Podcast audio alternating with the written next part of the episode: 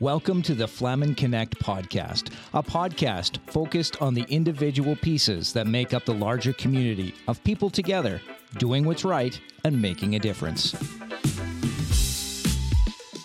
Today's hosts, we have myself, Trevor Grinde, Regan Kunz, and Mitch Flaman.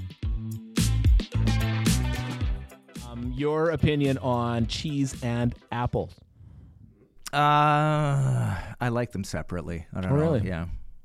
I don't. I don't see the. Uh, yeah, I don't know. Up until about three, four years ago, didn't really try it. But now, every time I cut up an apple at home, I will have a little bit of cheese with it. There's just a different, there's a different flavor and texture that comes out of combining those two ingredients that you don't get separate. Say that again. With which? Uh, cheese and apple, like a, like uh, cut up apples with some cheese slices. That's insane. Or some people do apple pie with a slice of cheese on it. No, that's a hard no. this is insane. I get and have you tried it? Why would you?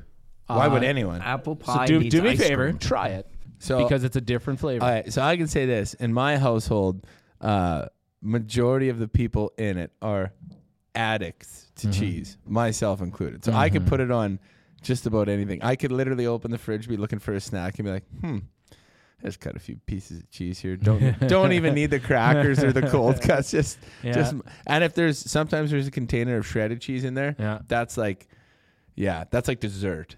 Do you know that shredded cheese tastes different than just cheese yeah, sliced why up? is why is you that? know what? W- Why is that? Because it's, gotta better. something to do with air. I don't know, but it's a thousand times more addicting.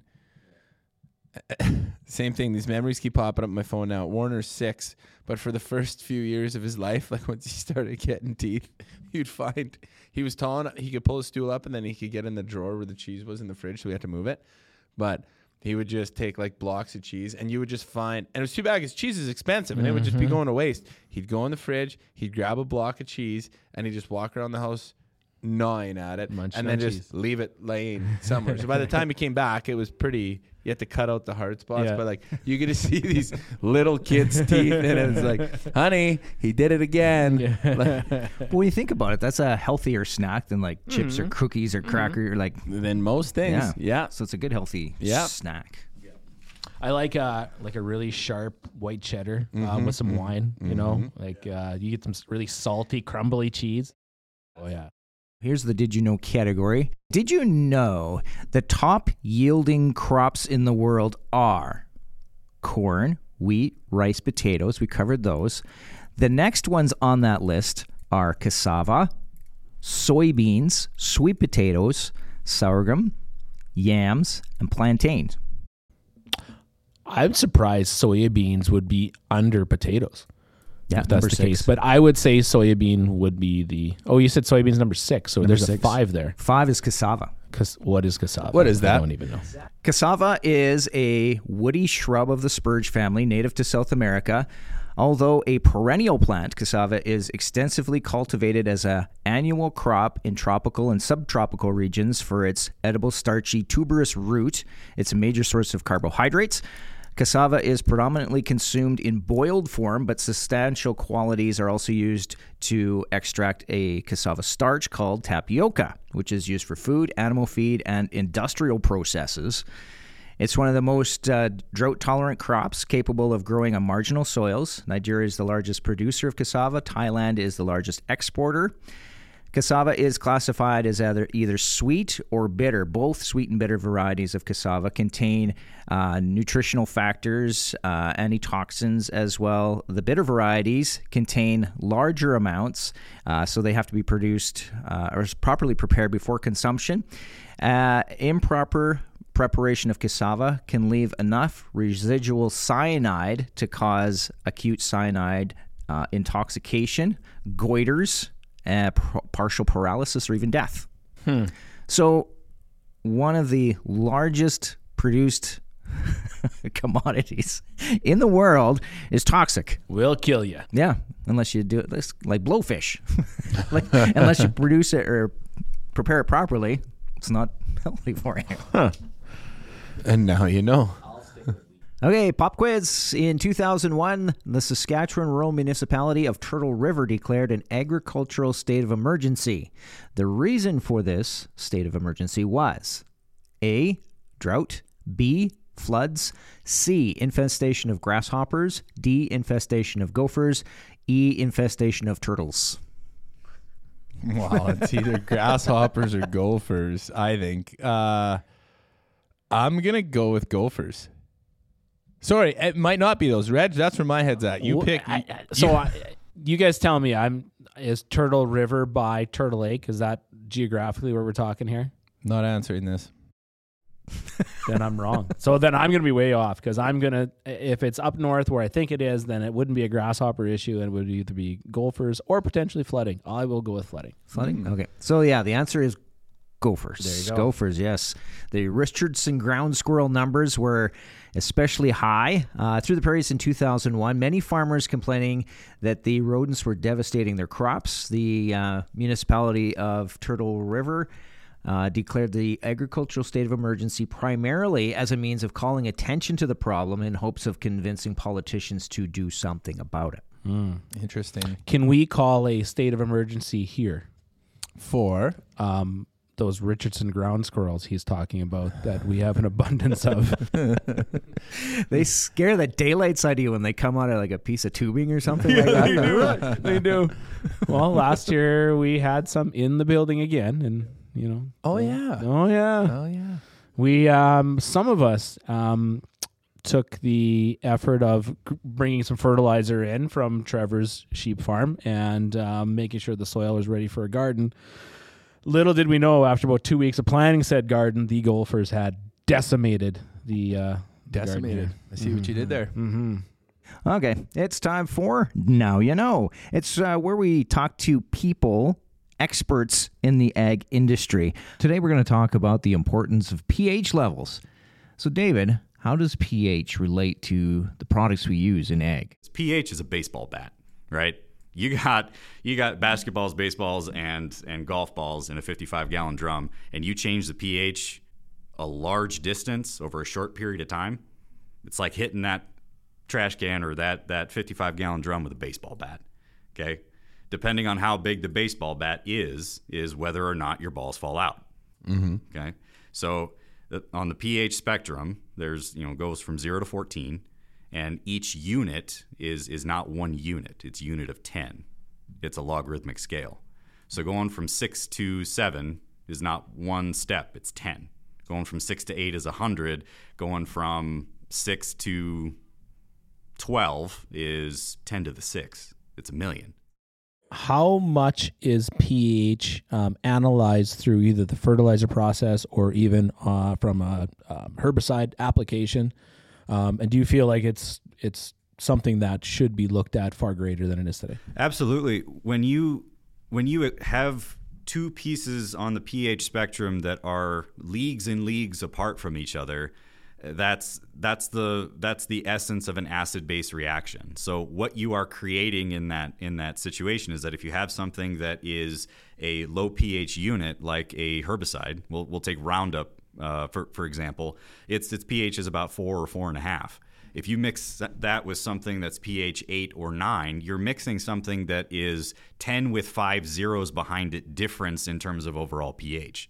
And so you're, you're essentially mixing a weak acid with a weak base, and you're going to create a salt. You're going to create something that you may not have intended to make in the first place. Mm-hmm. And also, as a result of that, you you Plug get booms, plug nozzles. Exactly. yep. Exactly. And and so the the heat that's generated off of that as well. We we experience that when we do acid base reactions with our um, liquid fertilizer manufacturing is that we are heating up because we're taking things that are highly alkaline and ha- and highly acidic and we're mixing them together in a mm-hmm. controlled fashion. But one of the things that does happen is that we increase our temperature dramatically when that when that is experienced. Mm-hmm.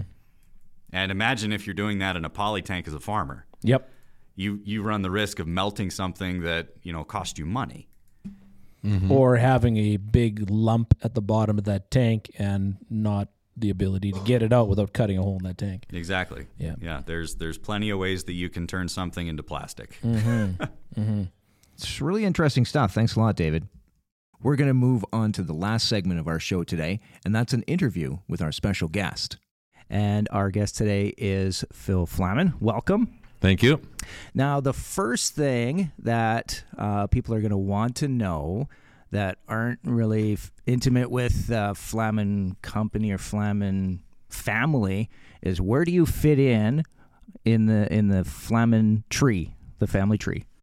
Uh, it would be Uncle Frank, Frank Flaman.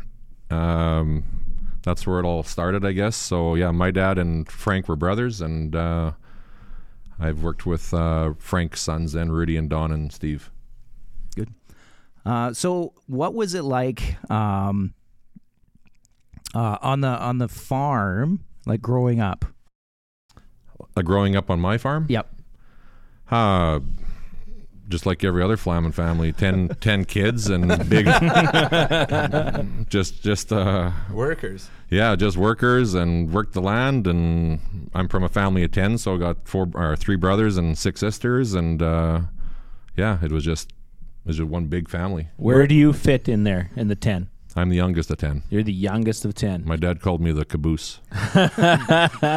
So we talked about that a little bit today on how, and this is more on the Mitchell side, is that his brother kind of left a wide wake for him to really not get a lot of quote unquote parenting when he was uh, growing up. Was that the same for you? Did your siblings uh, leave a wide wake for you to just do what you wanted to do?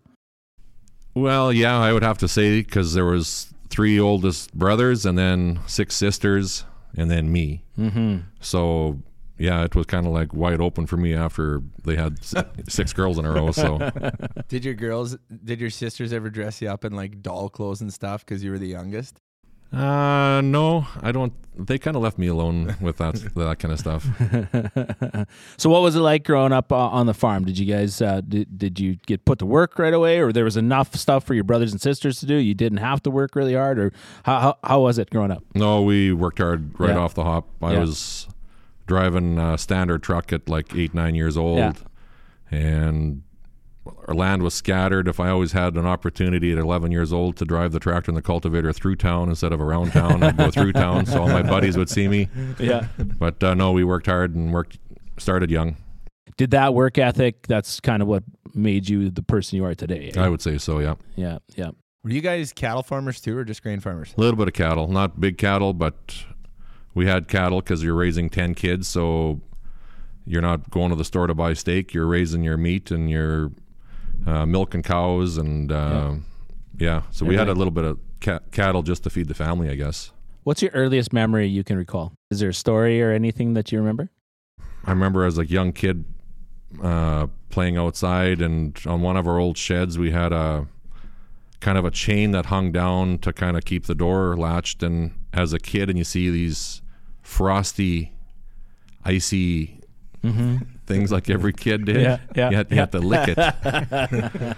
and so I licked it, and my tongue got froze to the chain. Yeah. And well, with a big family, you weren't out there for very long because there's enough siblings running around the yard at the same time. So yeah, after about five or ten minutes, somebody found me with my tongue stuck to this chain, and and uh, yeah, got, got me off.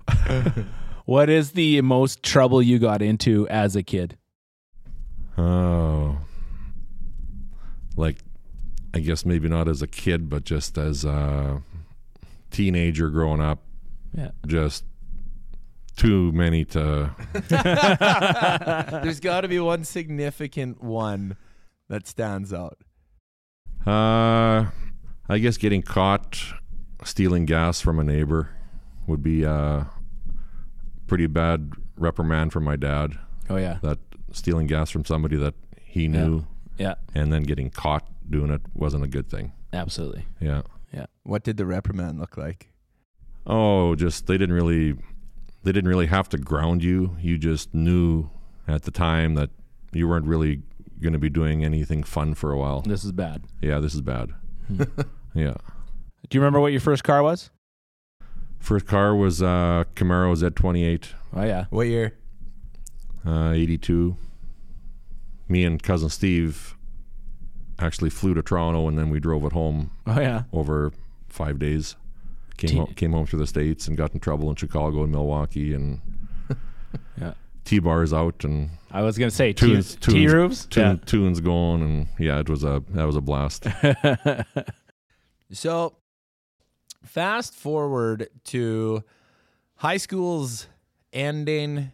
You probably at the stage where most people in high school are like, well, I should probably do something with my life. What did you decide to do after you graduated? You know, why did you have to bring that up?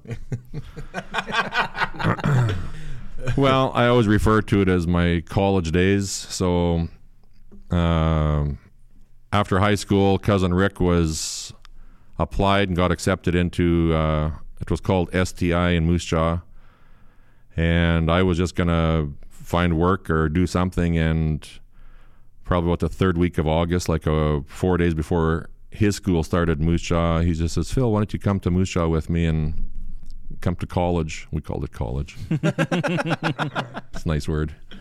And uh, I said, "Well, I didn't really even apply to anything, or don't even really know what I'd be." considering even taking. He said, "Well, let's just figure it out when we go." So as we're driving to Moose Jaw, we're going around Ring Road in Regina, half hour out of Moose Jaw now. Oh, I don't know. Let's. I don't.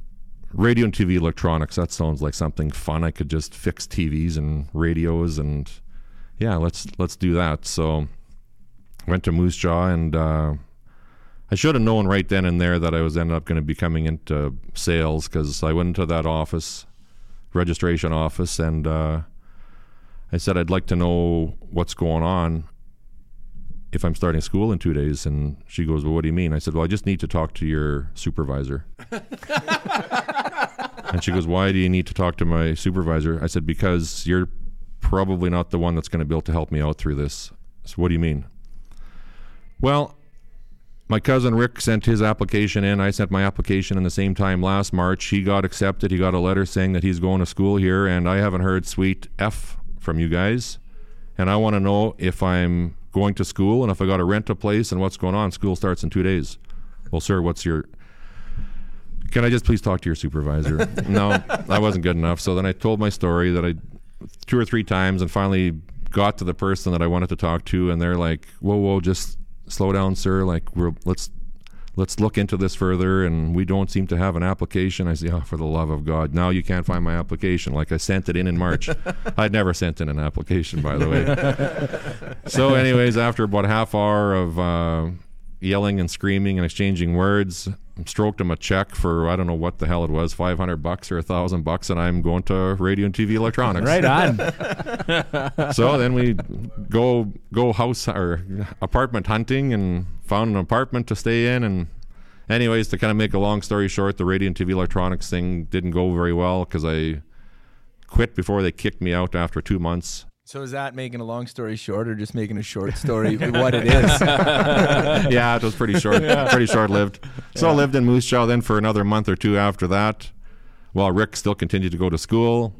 He'd come home at lunch and i'd be sitting on the couch having a beer watching watching the soaps. And i got to bed like at four in the morning and he'd be you know i'm having so much fun and he's going to school. So after about another month then rick quit so then we so uh, yeah that was right after that. Got a few little odd jobs. And then uh, my dad was driving past uncle frank's business or whatever and says uh, rudy don can you help my boy out? He needs a job. He needs to he needs to do something with his life. So can you help him out? And so yeah that's kind of where it all started then with flaman sales was started working in the yard and after a couple of years and just got into the sales How difficult was it to just start selling? Like to just leave from the office in a pickup truck, head in a direction, just go meet customers. yeah it was it was pretty tough back then Yeah. Yeah, just Don put me in a half done with a Trail Tech five bill transport is what it was, and I just drove around until I seen a farm that had bales and stopped in, and it was tough. It mm-hmm. was tough going, and but got to meet lots of people, which I like talking to mm-hmm. farmers. I mean, that's what sales is all about. And I remember doing did that for like two months, and finally drove in the yard one day, and Don goes, "Where's the bale transporter? Where's the bale?" T- Don, I sold it. I freaking sold it, man. No way. Yeah, so that was that was, I was pretty pumped. Yeah. Had 20,000 miles on it, but you sold it. Oh yeah, lots of stops. Yeah, That's awesome. What uh, do, tell me the feeling you get when you do make a sale. Like, I, do you do you generally get excited when this happens, or is it just old news to you, or how, how do you just keep the juices flowing? Ah, it's still after this No, time? it still gives you a pretty good high. yeah, The guy's got goosebumps just talking about it. Look Yeah. at him. Yeah, no, it's it doesn't matter if it's a ten thousand dollar deal or a hundred thousand dollar deal. It's the same rush. It's the same. You know, you're you did something good for your customer. You're not just taking his money for something. You're Yep. hoping to improve his farm by by what I offered him, and uh, yeah, it's it's still it's, it's still a still a rush, still a high after all these years. So as you go to these farms and you talk to the customers and you, you build those relationships, talk about building relationships with your customers and how important that is. Well, that's really what it's all about too. And I think after 35 years, that's why I've been as successful as I am. Is these relationships are they're not they're not my customers. They're I look at them as my friends, and um, I think they look at me as their friend, and that's what it's really all about. Is you know knowing them on a personal basis and knowing what hockey team they cheer for and know the name of their dog and their wives and um, it's just yeah it's more just a solid friendships Yep. is what it really is for me it's tough i think for the young guys to start out today that they're knocking on doors and trying to create that get those relationships but for me after all these years it's uh it's not really a job it's Yeah, but it's- but you did that thirty plus years ago, right? Right. I mean, you have to start somewhere, and Yeah. relationships happen over the time. and Yeah. you build trust, right? exactly So I think though what's a little bit different too. You spoke to it, but if I would rephrase it, you mentioned um so it's not about selling. It's about providing a solution. It's kind of how you said that, I think.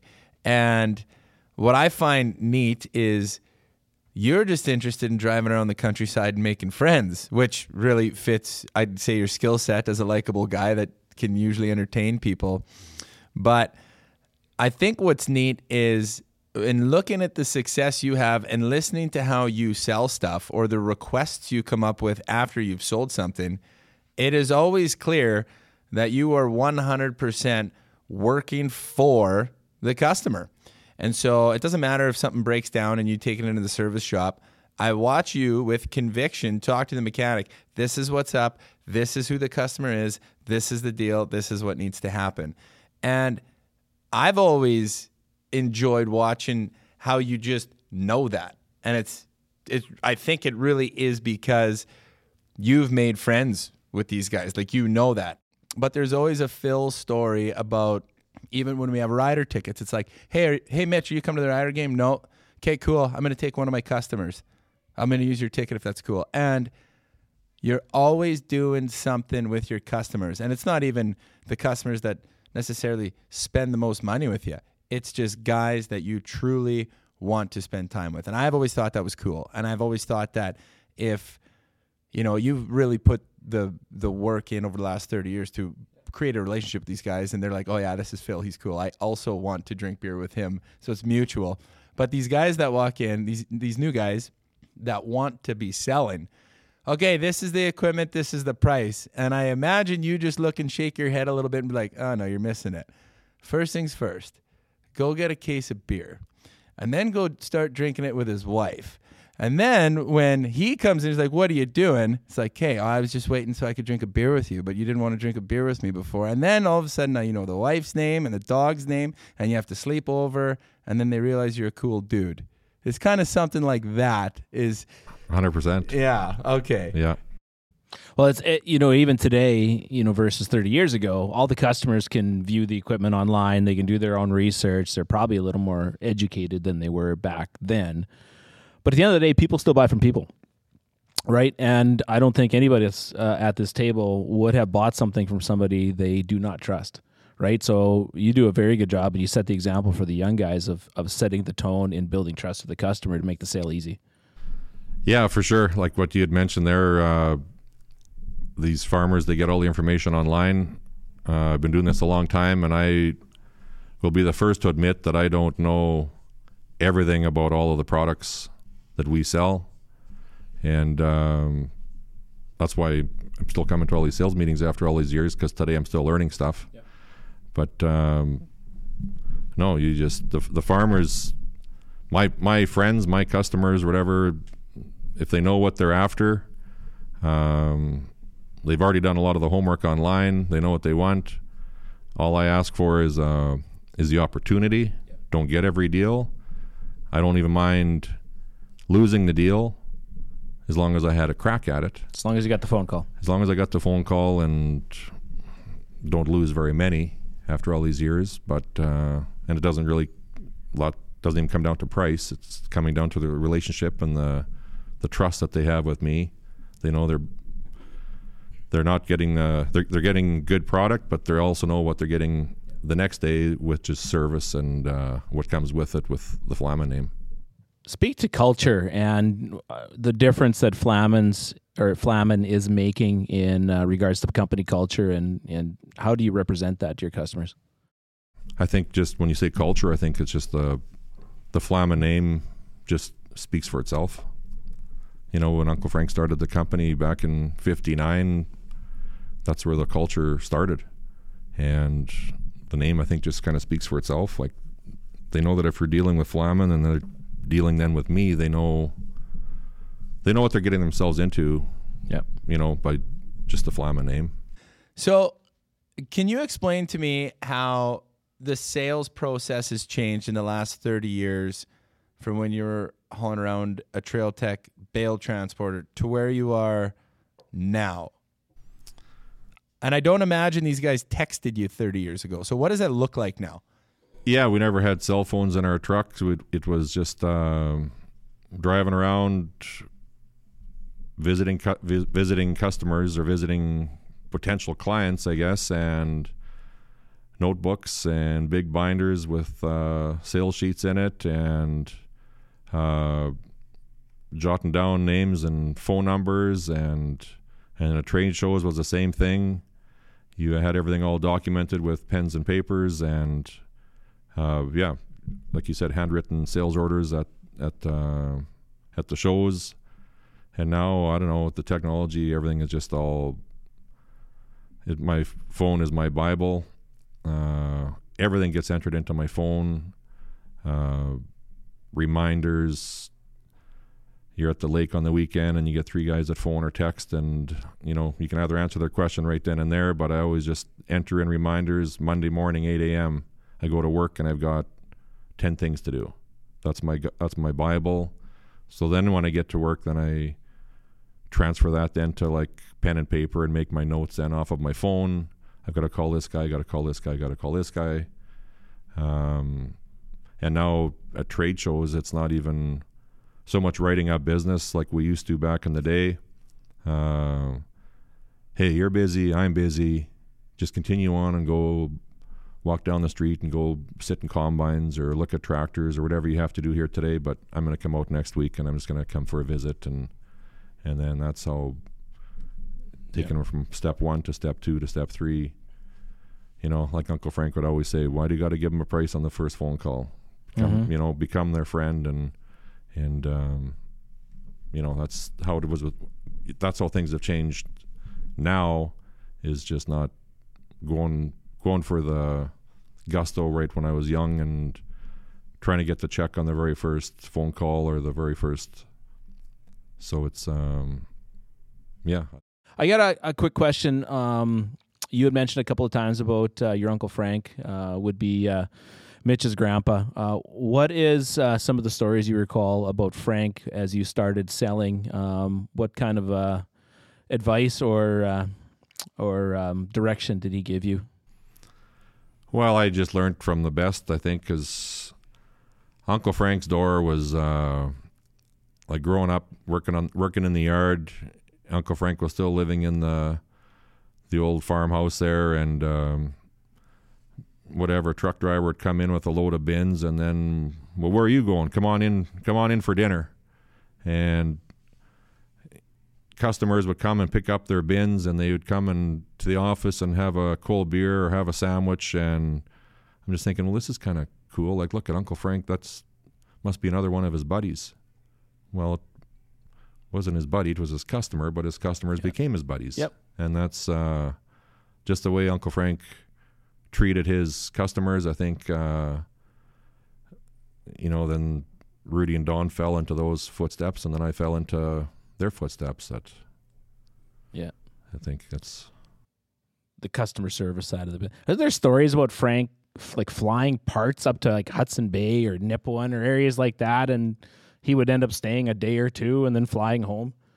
Well, I just heard of those stories because I would go to a customer's place 20 years later.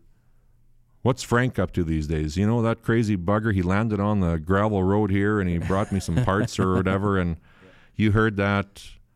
I heard that story like a hundred times Yeah. From from a hundred different people. from a hundred different Yeah. people from all over the province.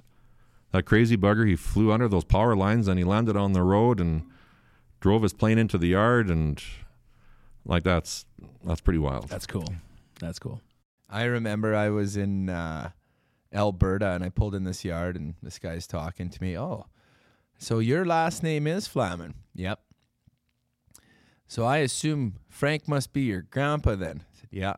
And he points over to the shop and clearly, like there was an upper window in the shop. It was a nice shop, big shop, and um, so it had like a second level. And he just pointed to it and he says, 18 years ago, your grandpa came here and he had to sleep on that bedroom up there. and I was like, yeah, well, 18 later, I guess. I, 18 years later, I we'll see, I guess, if I have to sleep over here too or not. But Phil, what are you passionate about? Uh, passionate about sports and traveling. And um, lots of people know this, but uh,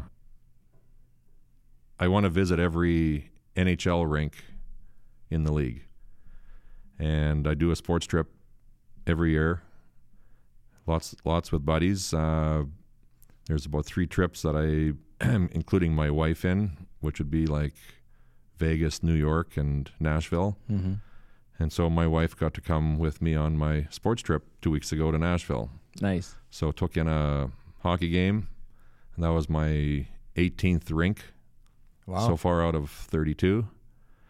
And um I want to do every every rink, and the last one that I'm gonna see is Montreal Yeah. because I don't care for them. Well, I was going to ask I- you: Is there one rink that you're really looking forward I, to? I, I hate the I hate the Habs, and that's uh, 12 rinks to go. So that'll be 54, 64, be about 66 years old. And I kind of always said it jokingly when I started these sports trips that uh, Montreal will be my last, and I hopefully on that last year when I have to go to Montreal, I die of a heart attack. but now we're getting actually closer to the end here, and that only takes me to like 66. So I hoping I'm going to be living now by then, and we'll just have to do the last Montreal trip, I guess. But right on. Okay. Well, thanks for joining us today, Phil. Thanks, Phil. thanks for having me. Thank you for listening to Flaman Connect. For Mitch Flaman and Regan Kunz, I'm Trevor Grinde. Join us next time. Talk to you soon.